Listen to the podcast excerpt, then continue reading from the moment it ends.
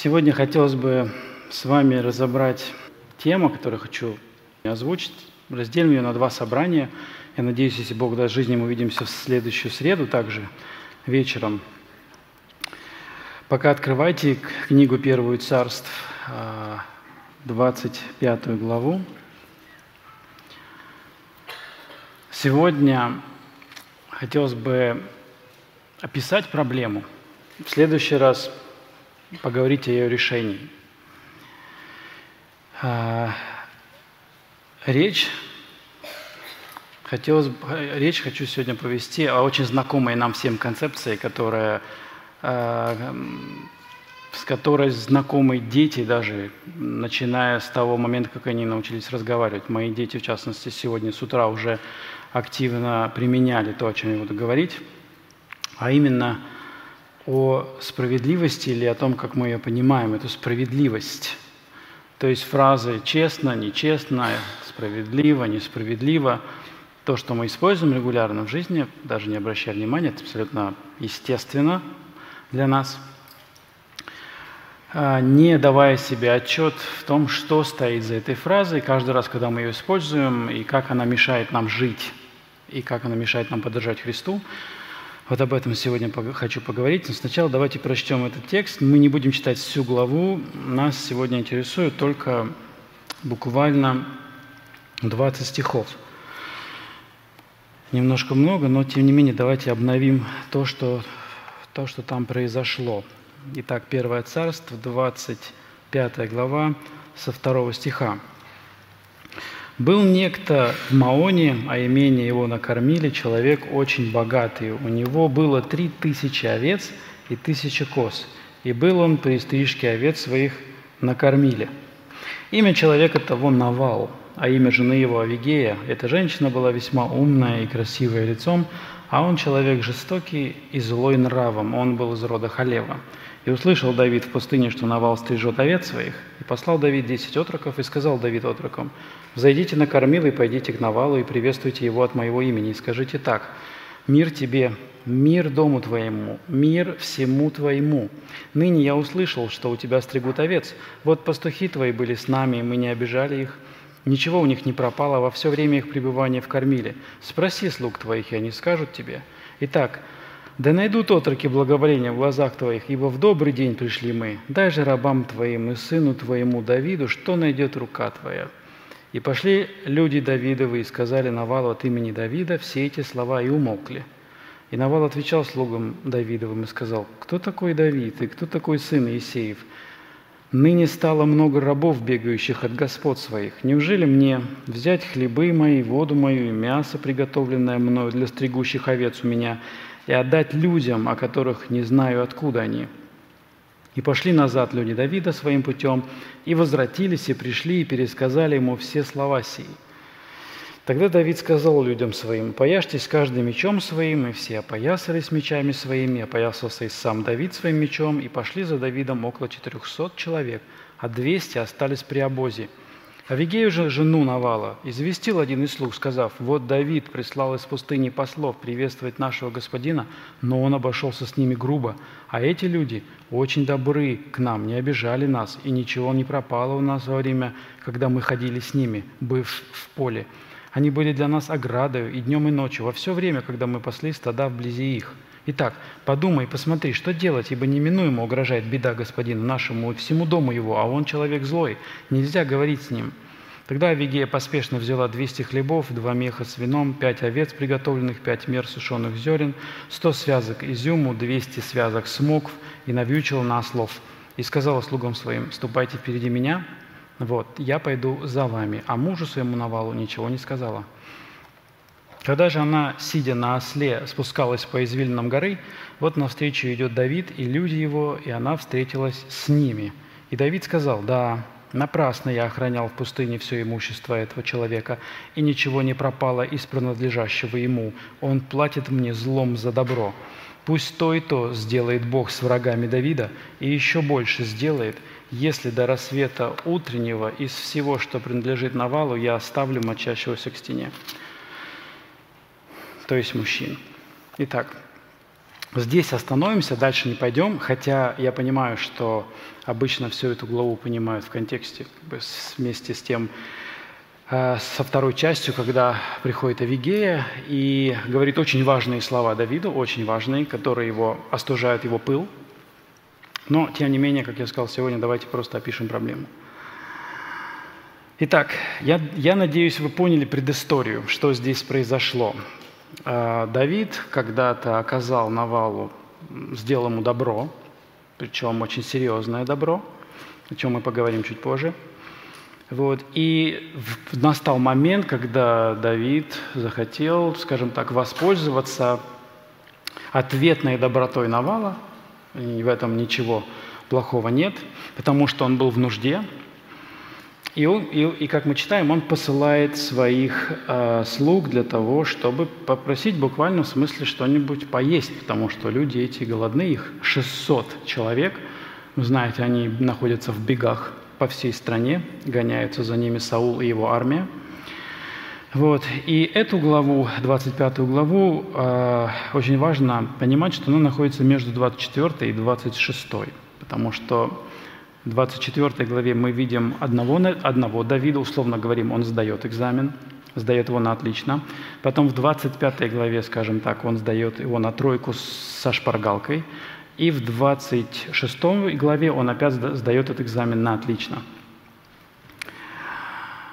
И это тот же самый человек. И это очень важно для нас, потому что мы знаем, что Давид человек Божий, он сделал очень много достойного. И Писание, если мы будем честны, говорит о нем разное. Наверное, о нем сказано больше всего. И я бы сказал, наверное, больше всего негативного, в купе с тем хорошим, что мы о нем знаем. Ну вот одна из тех ситуаций, где заложены некоторые уроки, которым нам было бы полезно научиться. Вообще в жизнь Давида, скажем так, заложено очень много уроков, очень много, очень много полезного. И сегодня то, о чем мы с вами будем говорить, это о человеческой справедливости. О человеческой справедливости, а если конкретно о тупике человеческой справедливости, как человеческая справедливость, понимание, наше понимание заводит любую ситуацию в тупик. Итак, обратите внимание сразу на пятый, э, шестой стихи, и конкретно на шестой. Как начинается, условно скажем, э, знакомство или, условно опять, построение отношений между Давидом и Навалом. Причем даже мы не знаем, знакомы ли они лично, скорее всего, нет, неважно. Но начало весьма хорошее. Шестой стих мы читаем «Мир тебе, мир дому твоему, мир всему твоему». А, правильные, вежливые, хорошие, учтивые, уважительные слова. То есть выражение крайнего почтения, на самом деле. Даже первая фраза «мир тебе» буквально переводится как «жизнь тебе». То, что на Востоке могло быть пожеланием долгой жизни. Жизнь, долгой жизни тебе, Навал. Я желаю тебе мира, желаю мира тебе, я желаю мира всей твоей семье, я желаю мира всему, чем ты владеешь. Я очень хорошо к тебе отношусь. Мир тебе. Более того, он называет себя слугой Навала, называет себя сыном Навала, подразумевая, что это мой отец. Подразумеваешь, подразумевая, да, то есть уважение заходит так далеко, что смотри, я, я твой слуга, а ты мой отец.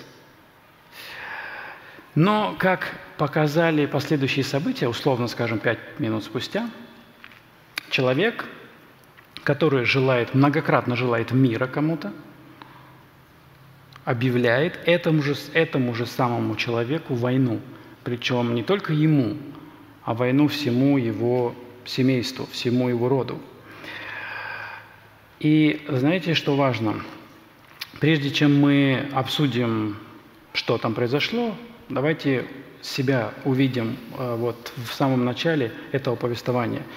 Ведь на самом деле мы же тоже умеем разговаривать вежливо. Даже до того, как мы уверовали, нас учили, меня учили, учили вежливости. Здравствуйте, до свидания, спасибо, добро пожаловать, извините за беспокойство, если вам не трудно, простите, что отвлекаю и так далее и тому подобное. Потом, когда я пришел в церковь, добавилось еще больше доброго и хорошего.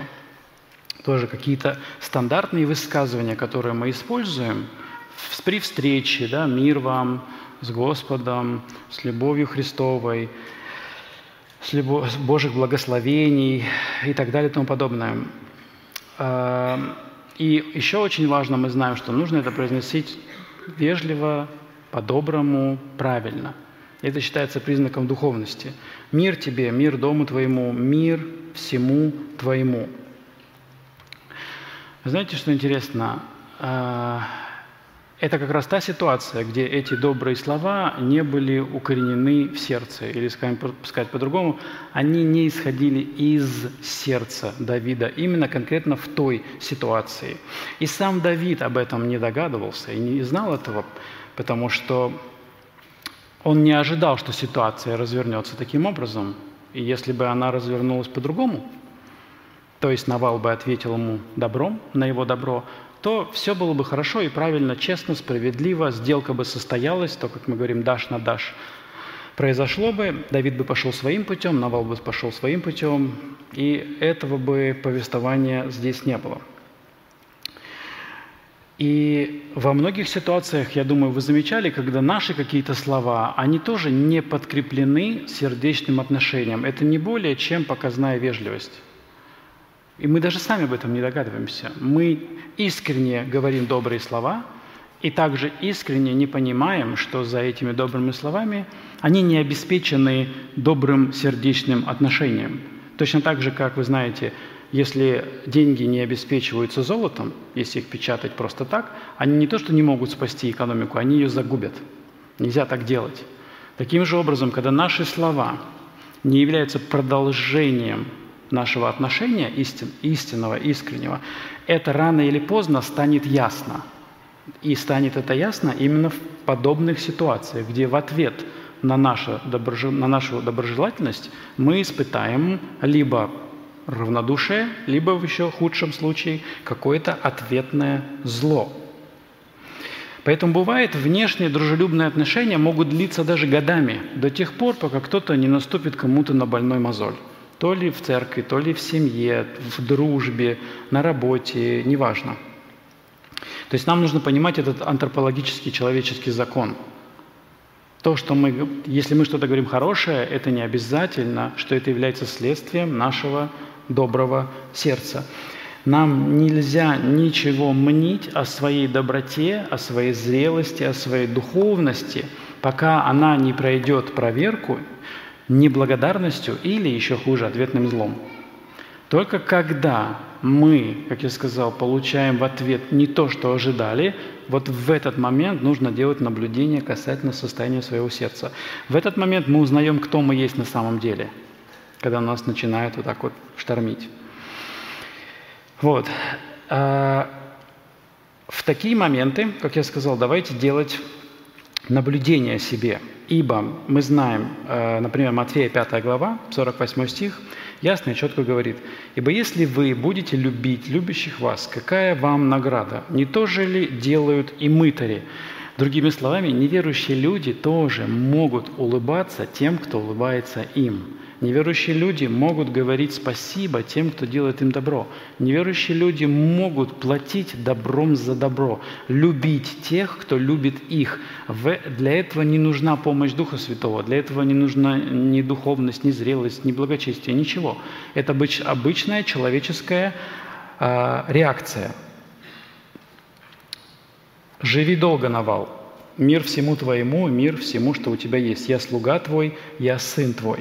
И тут же до утра я не оставлю в роду этого человека ни одного мужчины. Слепая, бессмысленная, необоснованная ярость. А, я уверен, опять-таки, повторюсь, что когда Давид эти слова говорил, произносил, он не думал тот момент, что пожелаю человеку долгих лет жизни, но про себя думаю, скорее бы ты помер. Или назову себя его сыном, но какой он мне отец? Негодяй негодяем, ничтожество последнее. Нет. Когда Давид это говорил, как я сказал, он не знал, чем все закончится, не было повода для того, чтобы проявить гнев и ярость. Повода еще не было. Это была попытка заключить честную сделку с учетом того, что Давид свою часть сделки в его понимании уже выполнил на тот момент. Он уже поставил товар, и, условно выражаясь, теперь он пришел получить деньги. Он пришел вполне уверенно, не подозревая подвоха, потому что, опять-таки, подчеркиваю, в его голове это была, хоть и односторонняя, но все-таки сделка. Если бы сделка состоялась, да, история пошла бы по-другому. Как я сказал, все было бы справедливо, по-честному, как положено. Обратите внимание, опять-таки, с кем у вас дружба и мир. Кто есть те люди, которые составляют ваше ближайшее окружение? Как правило, я говорю за себя, это те люди, которые платят добром за добро.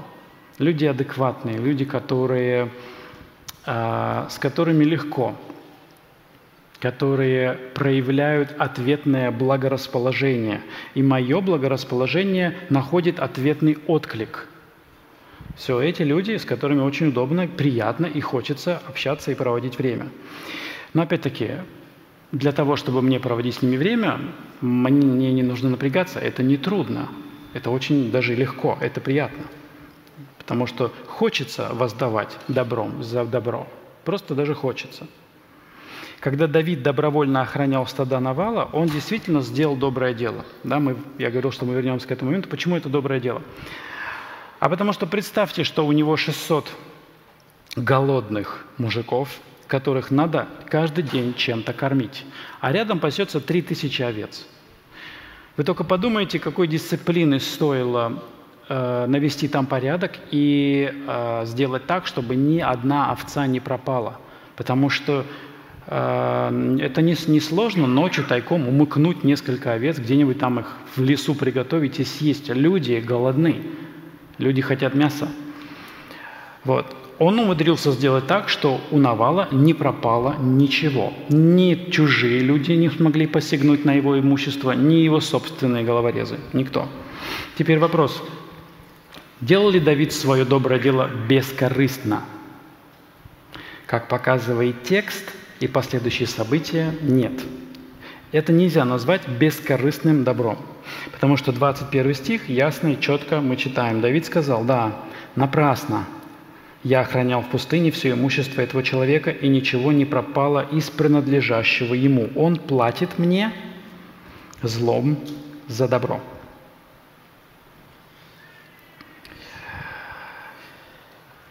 Теперь обратите внимание, а, Давид сделал, как я сказал, доброе дело до того, как его обидели.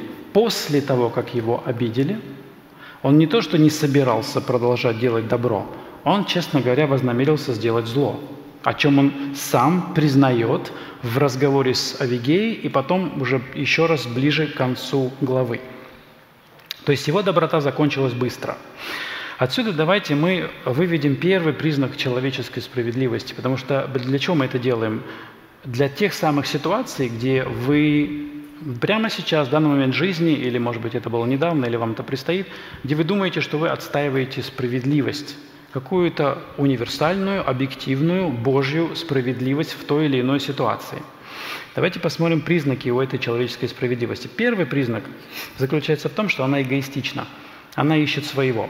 Это обязательная составная человеческой справедливости, а в нее заложены личные интересы, которые нарушены, на которые кто-то наступил. Человеческая справедливость эгоистична – она ищет своего. Смотрите, здесь интересно, что э, Давид, как в этой главе мы читаем, когда он обращается к Навалу, когда он обращается к Навалу с просьбой о том, чтобы тот оказал им помощь, он деликатно напоминает ему о том добре, которое оказал ему ранее, на случай, если тот забыл, и чтобы этим немножечко подтолкнуть его как бы к взаимному добру. Потому что действительно, если бы Давид не был таким строгим в этом вопросе, он бы, э, Навал бы не, насчит, не досчитался бы овец. Не знаю сколько, но не досчитался бы. Теперь опять немножко здесь остановимся и подумайте опять о себе. Мы, а, разве мы не такие же? Разве мы не идем заключать сделки с нашими ближними, и неважно, может быть, не совсем ближними и дальними, не с пустыми руками – не с пустыми руками. Возьмите хотя бы семейный контекст. Строя отношения, мы строим отношения при помощи каких-то добрых дел. Это не то, что плохо, я не говорю, что это плохо, это нормально, но надо обратить внимание на этот момент. То есть в качестве строительного материала для построения отношений мы используем какие-то свои добрые дела и поступки в отношении наших ближних с тем, кем мы строим отношения – причем мы строим их, это очень важно. Каждый строит, каждый обязательно строит. Где-то ломает, где-то строит, но в целом, в общем, если говорить о строительстве, то строительный материал – это какое-то добро, которое я оказываю своему ближнему. Вот. Мы не формулируем для себя это так, что я иду на сделку, я иду заключать контракт. Нет, но тем не менее суть от этого не меняется. Очевидным это становится, заметьте, когда во время выяснения отношений. Просто вспомните последний из последних ваше выяснение отношений в семье или с ближним своим, с любым, неважно, сам процесс выяснения отношений. Разве вы не ссылались в этот момент на какие-то свои добродетели в контексте, в контексте неблагодарного несоответствующего отношения вашего супруга, ближнего и так далее. Разве вы не выносили на передний план выполнение каких-то своих обязательств на фоне невыполнения обязательств ближним вашим или супругом? Разве не указывали на какое-то свое правильное поведение? Смотри, смотри, я делаю вот это, я делаю то, я сделал что-то, неважно что, неважно о чем идет речь. И, эти, и в, чем, в чем обида? Эти действия, которые хорошие я совершил, они оказались неоцененными, незамеченными, неотплаченными, безответными. И мы взываем к человеку в этот момент, взываем, буквально обращая его внимание на то, смотри, как я стараюсь. Почему не стараешься ты? Смотри, как я положил камень, очередной камень в строительство, вот в этот в строительство, в постройку наших отношений. Посмотри, видишь, какой большой, хороший, обтесанный, добротный камень я сейчас положил. Почему ты не кладешь ничего? Когда, когда ты начнешь строить вместе со мной? То есть все эти напоминания «я сделал», «смотри, я сделал», «смотри, я сделал», они сказаны с одной целью – убедить человека, побудить, хотя бы вызвать у него чувство вины. Мы не против таких манипуляций – побудить его сделать то, что мы ожидаем в ответ. То есть, как я сказал, мы приходим на сделку не с пустыми руками. Мы никогда не приходим в роли просителя. Ну, может, приходим, когда понимаем, что мы проигрываем, предложить нам нечего.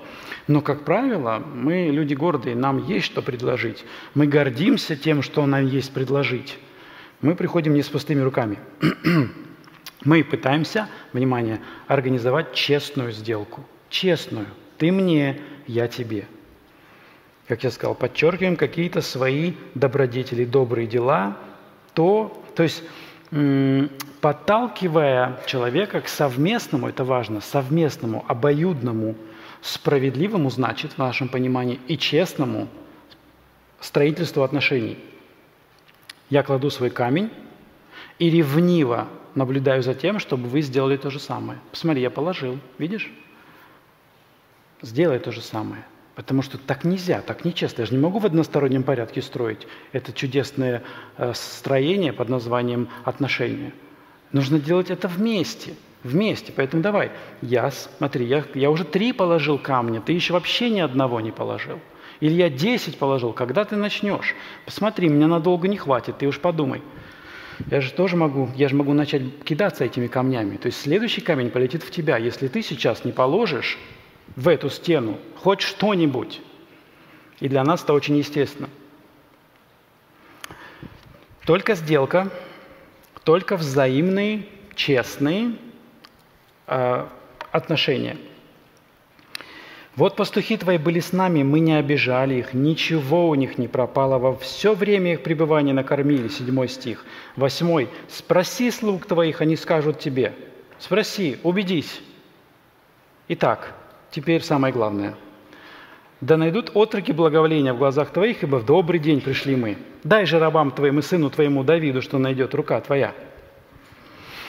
Понимаете, перефразируя, Давид фактически говорит Навалу, Навал, а что есть основание, причина и обязательство, по которому ты должен сделать мне добро? Это основание мое предыдущее добро тебе. Теперь вот на что обратите внимание. Нам нужно сформулировать с вами то убеждение, сердечное убеждение, которое руководило Давидом в, этом, в этот момент, потому что, э, занимаясь служением душепопечения, одно из, одно из основных э, задач, которые стоят перед душепопечителем, это выявление убеждений – ложных убеждений, которые стоят за любым поведением, за любой реакцией человека.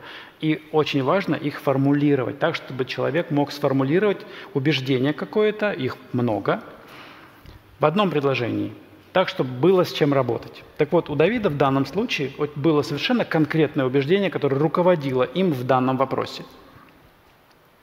Это убеждение звучит очень просто. Три слова. «Ты мне должен». «Ты мне должен». Просто, понятно, ничего лишнего. Ты мне должен. И это убеждение, оно так или иначе, наверное, я не ошибусь, если скажу, что каждый из нас его имеет и использует в различных отношениях. Ты мне должен деньги, банально, но все-таки. Ты мне должен помощь. Ты мне должен любовь. Ты мне должен внимание – ты мне должен сочувствие, ты мне должен послушание, ты мне должен заботу, ты мне должен время, ты мне должен ответные старания, ты мне должен, ты мне должен, ты мне должен.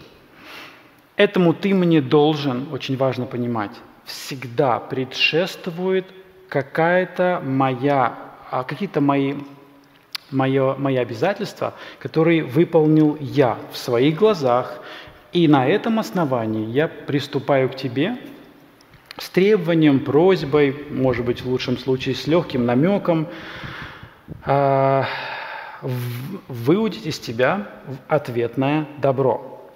Итак, человеческая справедливость, о чем мы сейчас говорим, она эгоистична. Она ищет своего.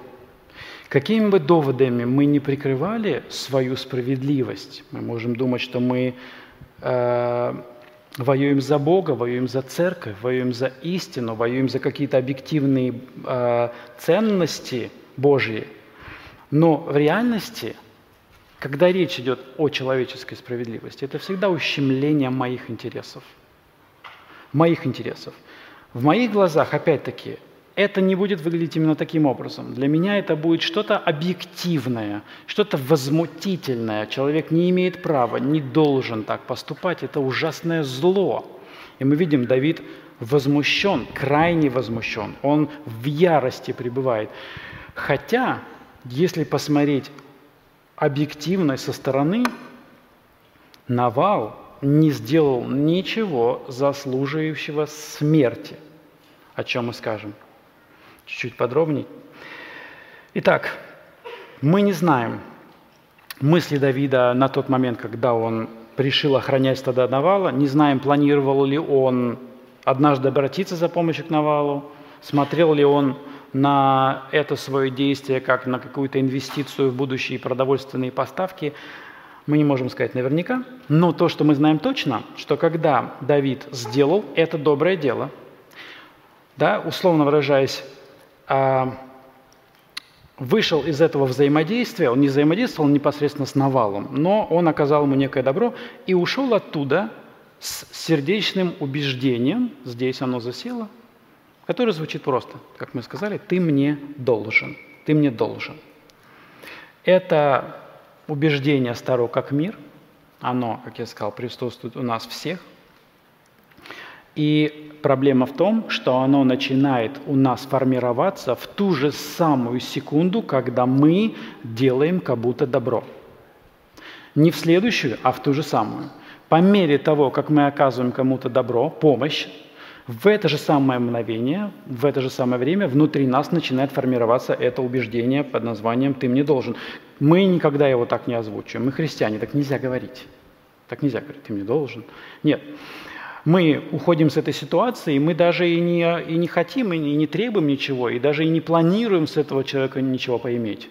Но когда наступит ситуация, где этот человек, я сказал, проявит хотя бы неблагодарность, а в худшем случае зло, вот в тот момент мы можем пронаблюдать, что там у нас в сердце относительно этого человека находится. Потому что ты мне должен, оно разрушает семьи, оно разрушает церкви, оно разрушает дружбу, оно разрушает отношения между соседями, на работе, не имеет значения. Это универсальное убеждение, которое разрушает любые отношения, в которых мы на данный момент пребываем.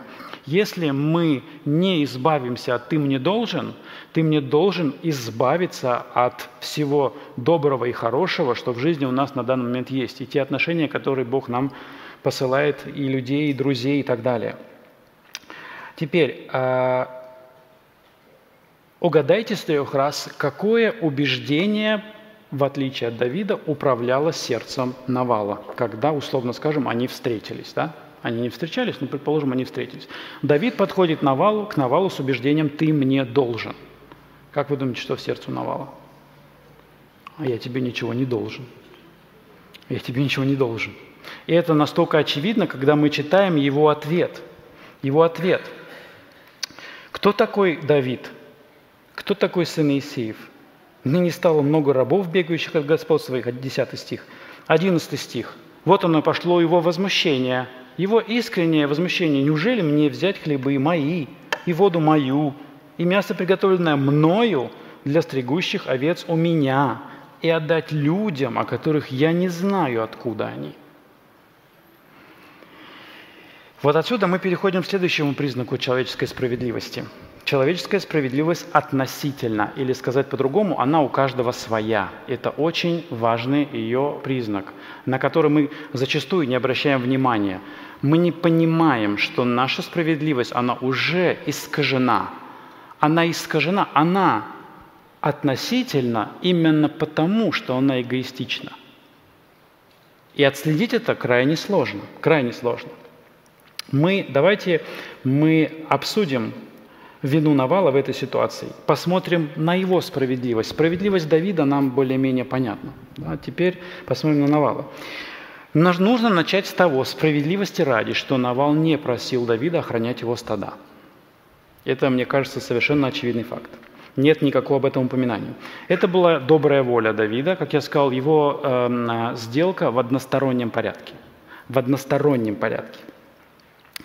Теперь, э, как мы сказали, Давид очевидно, очевидно поступил хорошо. А если называть вещи своими именами, Давид просто поступил правильно. А, я не знаю, как вы склонны смотреть на это как на геройский поступок, но если учитывая, что человек этот боялся Бога, то он просто поступил так, как должен был поступить. Нельзя сказать, что это геройский поступок. Он поступил правильно, так, как должен был поступить любой верующий человек – Теперь, когда Давид просит у Навала что-то поесть, мы видим, что он не требует, он просто просит, но при этом напоминает да, Навалу о том, что а, я ведь не просто так прошу. У тебя такое большое количество овец, потому что я тоже к этому приложил руку, поэтому, дорогой Навал, не будешь ли так любезен немножечко поделиться с нами? Чуть-чуть. Но истина заключается в том, что действительно, и этот Навал несколько раз произносит эту фразу «моё, моё, моё», и это правда, все, что Давид просит у Навала, принадлежит ему. Это его собственность до последнего клочка шерсти на этих овцах. Теперь, а, в чем же вина Навала? Поступил ли он плохо? Да, он поступил плохо, во-первых, потому что он оскорбил Давида – назвав его беглым рабом и сделав вид, что он не знает, кто это. Он прекрасно знал, кто это. А весь Израиль хорошо понимал, что там происходит. Весь Израиль понимал, почему Давид бегает от Саула, почему Саул гоняется за Давидом. Что это будущий царь, помазанный. И, например, жена Навала – она прекрасно понимала. И мы, когда, если бы мы прочитали дальше, в 30 стихе, мы четко видим, что она признает в нем будущего царя Израиля. Она знает, что это будущий царь Израиля. Она знает, что он уже помазан на царство. Она знает, почему Саул хочет убить Давида. Весь Израиль все понимает. Так вот, Навал поступил плохо, во-первых, потому что оскорбил Давида, не признав его статус, не признав, кто он есть на самом деле объективно. Дальше. Навал поступил плохо, потому что отказал не просто кому-нибудь, а он отказал тому, кто вел войны Господа, он отказал в помощи будущему царю Израиля, и это плохо, естественно. В-третьих, Навал поступил плохо, потому что он отказал, просто отказал в добре нуждающимся людям. Это само по себе плохо, мы знаем. Кто знает, как делать добро и не делает, тому грех. И в-четвертых, Навал поступил плохо, потому что он действительно не помог тому, кто сделал ему добро. То есть действительно надо было по-хорошему отплатить этому человеку добром. Просто по даже обыкновенной, скажем так, человеческой справедливости. Однако следует отметить, как я уже сказал, что Навал не сделал ничего достойного смерти. То есть в прямом смысле закон не подразумевал смерти за подобный проступок. И очень важно – Навал не сделал Давида голодным. Навал оставил Давида голодным. Кто сделал Давида голодным, Давида голодным, вы знаете. Это принципиальная разница. Из-за кого он был беглым да, рабом, из-за кого он бегал по всему Израилю, ища приюта, и иногда за границу убегал, и потом после этого все-таки пришлось уйти за границу – понимая, что здесь ему покоя не будет, из-за кого он и люди вместе с ним терпели эти лишения, это был не Навал, это был Саул. И тем не менее мы видим, какое трепетное отношение к Саулу в 24 главе, Давид спасает его, какое трепетное отношение к нему в 26 главе, он опять спасает его – то есть мы видим, насколько он ценит жизнь Саула и насколько не ценит жизнь Навала. При том, как подчеркиваю опять-таки, что Навал фактически не делает ему прямого зла, в отличие от Саула, который делает ему прямое зло в ответ на его добро. Поэтому, как я сказал, важно понимать, что действительно Навал не был, не заслуживал смерти с точки зрения закона Израиля – Фактически он просто отказался заняться благотворительностью, если называть вещи своими именами. Навал отказался поделиться. Теперь, а, давайте, прежде чем мы пойдем дальше, давайте э, скажем несколько слов о том, как должен был Давид себя повести – мы знаем, как он себя повел, давайте просто поразмышляем теоретически, а что он должен был сделать, как он мог поступить. Вариант номер один. Давид узнает ответ, который дает ему Навал через его слуг, и говорит, ну что ж, в конце концов, Навал-то означает безумец, не хочет делиться, негодяй. Ладно, а, отпускаю, прощаю, не получилось здесь через этого человека восполнить наши нужды, буду молиться Богу, просить Его, Господь, на Тебя уповаю, восполни наши нужды как-нибудь по-другому, сам разберись с этим человеком, не буду его судить. В конце концов, это его имущество, действительно, его бараны. Никто мне не просил его охранять. Но я подумал, что будет с этого польза, но не было. Ну ладно, отпускаю, отпускаю. И все. Ситуация закончилась, Господь, э, Давид доверяет Господу, а мы знаем, что он умел ему доверять многократно.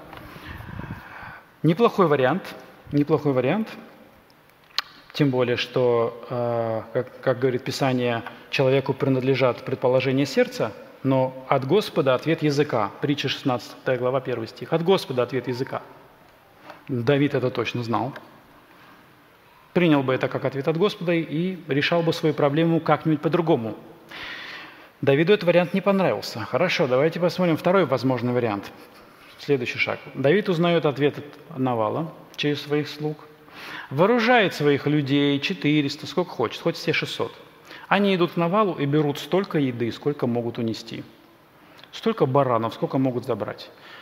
Раз уж ты, Давид, считаешь, что это все-таки была сделка, В твоих глазах это была сделка. Раз уж ты считаешь, что ты имеешь право на то, чтобы тебя накормили, на этих баранов, на что угодно, что есть у Навала. Хорошо, у тебя куча здоровых мужиков вооруженных, пойди возьми, что хочешь, кто тебе возразит, кто там вякнет, когда вы придете этой толпой. Никто. По-моему, чудесный вариант. Никто не умер, кровь не проливается. Эти сыты, эти не очень довольны, но довольны, что живы. Вот. Интересы более-менее всех учитываются. Третий вариант, потому что Давиду не понравился этот вариант. Если уж, Давид, ты чувствуешь, что сегодня надо кого-нибудь убить, если у тебя такое настроение, что прям не можешь ты удержаться, надо наказать негодяя, прям руки чешутся. Хорошо, хорошо. Вот жизнь Навала забирай, оставь его родных и близких. Они-то тут при чем? Они тебя не оскорбляли, они тебя не обижали. По-моему, тоже, если уж, как говорится, план С, тоже пойдет. Но нет. И этот вариант тоже Давида не устроил. Вместо этого, вы знаете, что происходит. Вместо этого муж по сердцу Божию в данном случае теряет самообладание, теряет контроль над собой, он в ярости вооружает своих людей и идет убивать, как мы читали, всех мужчин в роду Навала. Всех мужчин. И как это часто бывает, совершая какое-нибудь зло, мы ни много ни мало, ни мало еще и Бога призываем во свидетели, как в данном случае это делает Давид. Да? Пусть то и то сделает Бог – то есть имя Божие мы все равно умудряемся как-то приплести к защите этих наших интересов. Потому что Давид был убежден в своей правоте, он искренне был возмущен. Но это искреннее возмущение не отображало истинное положение вещей. Как я сказал, на самом деле ничего действительно страшного Навал не совершил. Когда Давид говорит, он платит мне злом за добро – Опять нужно подчеркнуть, это не было прямым злом, то, как это в глазах Давида. Но вот что важно. Когда мы находимся в подобной ситуации, и мы в бешенстве, мы возмущены, мы в ярости, вся, все, вся проблема на самом деле именно в восприятии, в нашем субъективном личном восприятии. Это восприятие – это просто следствие того, Помните, что, во-первых, наша справедливость эгоистична, и поэтому она относительна. Это узкий ракурс, очень узкий, вот приблизительно такой, с которого я вижу эту проблему. Никакой объектив, ни о какой объективной оценке и речи не идет и не может идти. И Давид сказал, да, напрасно, напрасно я охранял в пустыне все имущество этого человека. Вот здесь мы видим все, он уже сдает себя с потрохами в данном случае. То есть он фактически говорит, что не надо было тебе помогать. Зачем я тебе помог? Это сожаление о сделанном добре. Сожаление. Опять подумайте, не, не, не, не бываем ли мы такими же в некоторых ситуациях? Зачем я так старался? Ну и зачем я так старался? А почему, откуда происходит это сожаление? Оно происходит всегда из одного, того, что мне от этого никакой пользы даже, даже просто благодарности я не получил. Вдруг оказывается, зря я тебе помог, зря я так по-хорошему и по-доброму с тобой разговаривал вначале. Я даже три раза тебе пожелал мира. Я, между прочим, назвал тебя своим отцом, а себя твоим слугой. И это было зря, потому что убить тебя надо, и не только тебя убить надо, всех твоих мужчин в роду нужно убить и так далее. Поэтому мы сказали, вторая а, характеристика человеческой справедливости, что она относительно. Вот вам справедливость Давида в итоге, под конец. Смотрите, еще раз. Я помог ему, очень сильно помог ему, я сохранил его стада. Это несправедливо, что он не хочет делиться. Вот справедливость Навала. А я не просил его охранять мои стада. Кто такой Давид? Я вообще его не знаю. Ну, бегает он на своего господина. Это мои овцы, это все мое. Он приходит и говорит, дай. И, между прочим, хочет меня убить еще за это кровожадный. Я... Это несправедливо. И если вы послушаете одного, вы скажете, Давида, придет он к вам на разговор, вы послушайте, как это часто бывает. Вы слушаете одну сторону и думаете, искренне возмущаетесь. Да как он мог? Это же негодяй. Потом послушайте негодяя, того самого, и выясняется, что а все не так просто. Все не так просто. Потому что человеческая справедливость, она относительна. Это касается чего угодно. И эти ситуации вы знаете, я их знаю. Эти болезненные имущественные споры, когда каждая сторона, и чем в церкви, это как-то вовлечены еще руководители, и люди просят руководителей помочь разобраться, чтобы по справедливости поступить, и каждая сторона убеждена в своей справедливости. Теперь последний признак. Итак, мы с вами сказали, Давид – в какой-то момент, очень быстро в данном случае, фактически говорит, хорошо, я больше не буду добрым, я больше не буду добрым. Я был добрым, но зря, очень зря. Я пожалел. Теперь я буду злым. Теперь я буду злым. Я иду делать тебе зло. Естественно, так он это себе не формулирует. Формулируется это по-другому. Я иду восстанавливать справедливость. Сам. Поэтому третий признак человеческой справедливости, она восстанавливается человеком. Или сказать по-другому, она восстанавливается при помощи греха. И это, наверное, ее самый яркий признак, на который я хочу обратить ваше внимание. Смотрите, мы не можем использовать Божьи методы для решения подобных проблем, потому что в этот момент мы идем по плоти. Когда мы идем по плоти, нам не, для нас неприемлемы Божьи пути неприемлемы те способы, которые Бог нам дает для разрешения подобных ситуаций, потому что они не ведут в нашем понимании на поверхности к тому результату, который нам нужен. То есть пойти Божьим путем фактически означает для нас потерять. Так это видит плоть, так это видит наша ветхая природа. Потерять. Чтобы решить эту проблему так, как вы от меня ожидаете, отвечает такой человек, мне придется потерять. А именно этого я боюсь, и именно этого я против этого, потому что это несправедливо. Знаете почему? Потому что то, что вы хотите, чтобы я потерял, принадлежит мне по праву. И опять, речь может быть о чем угодно, даже просто о каком-то праве на ответную любовь со стороны супруга. Ведь действительно имею право. Мы же заключили, ну, условно, брачный союз. Это как договор. Я пытаюсь любить тебя, ты подписал когда-то что-то, помнишь?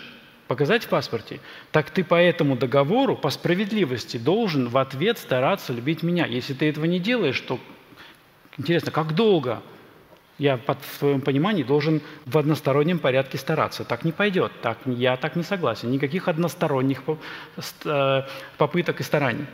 Поэтому Давид здесь не исключение.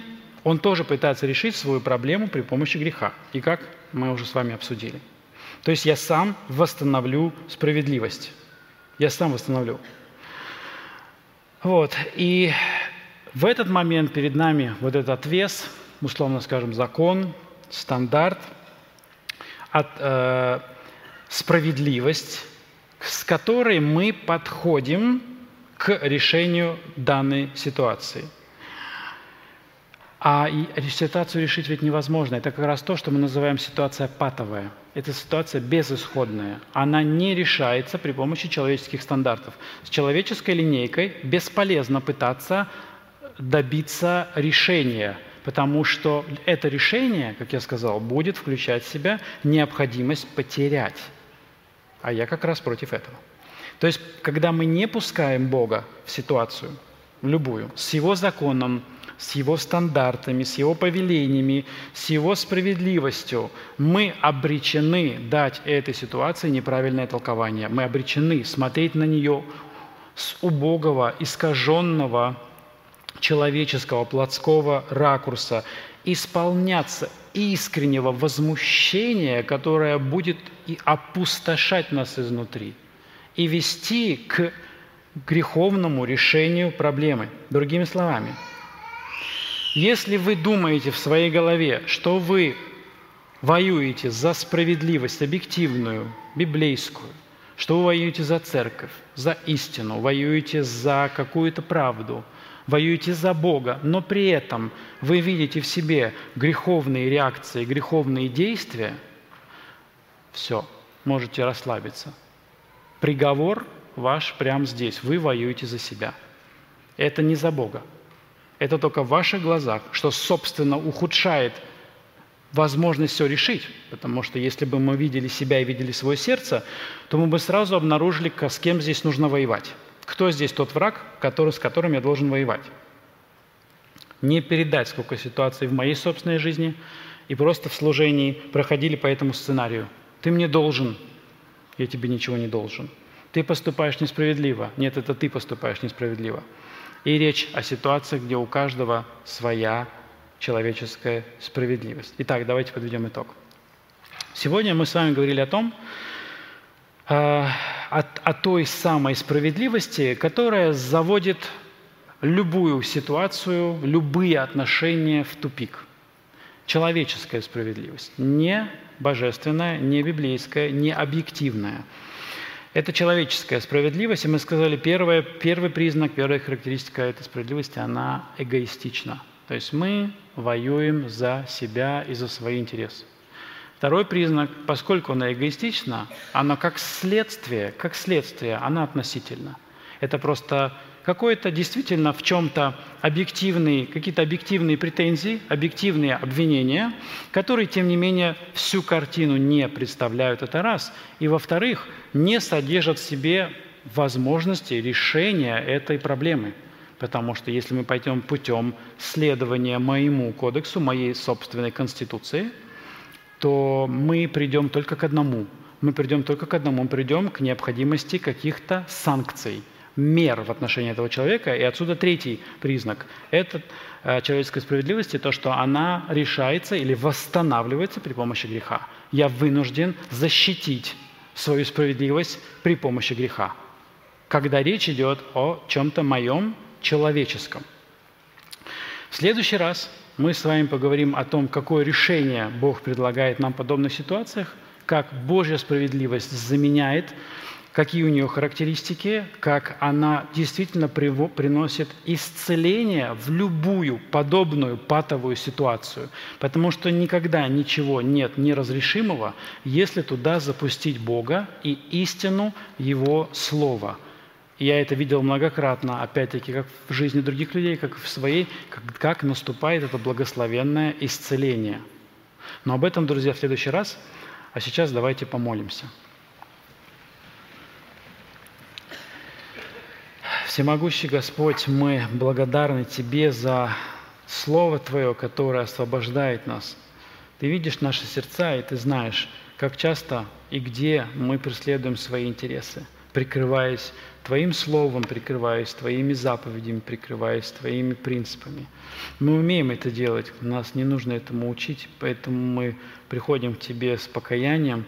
Господь, Ты знаешь наши сердца и каждого. Помоги нам увидеть себя в свете Твоего Слова, так, чтобы мы могли поставить себе диагноз и прекратить войну за себя. Господь, это приведет только к разрушению, о чем мы все знаем и много раз проходили.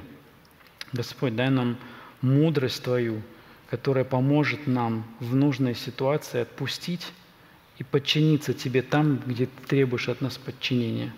Помоги нам отпустить человеческую справедливость, которая разрушает – которая ищет своего, которая относительно, и начать воевать за твою справедливость твоими методами, против самих себя.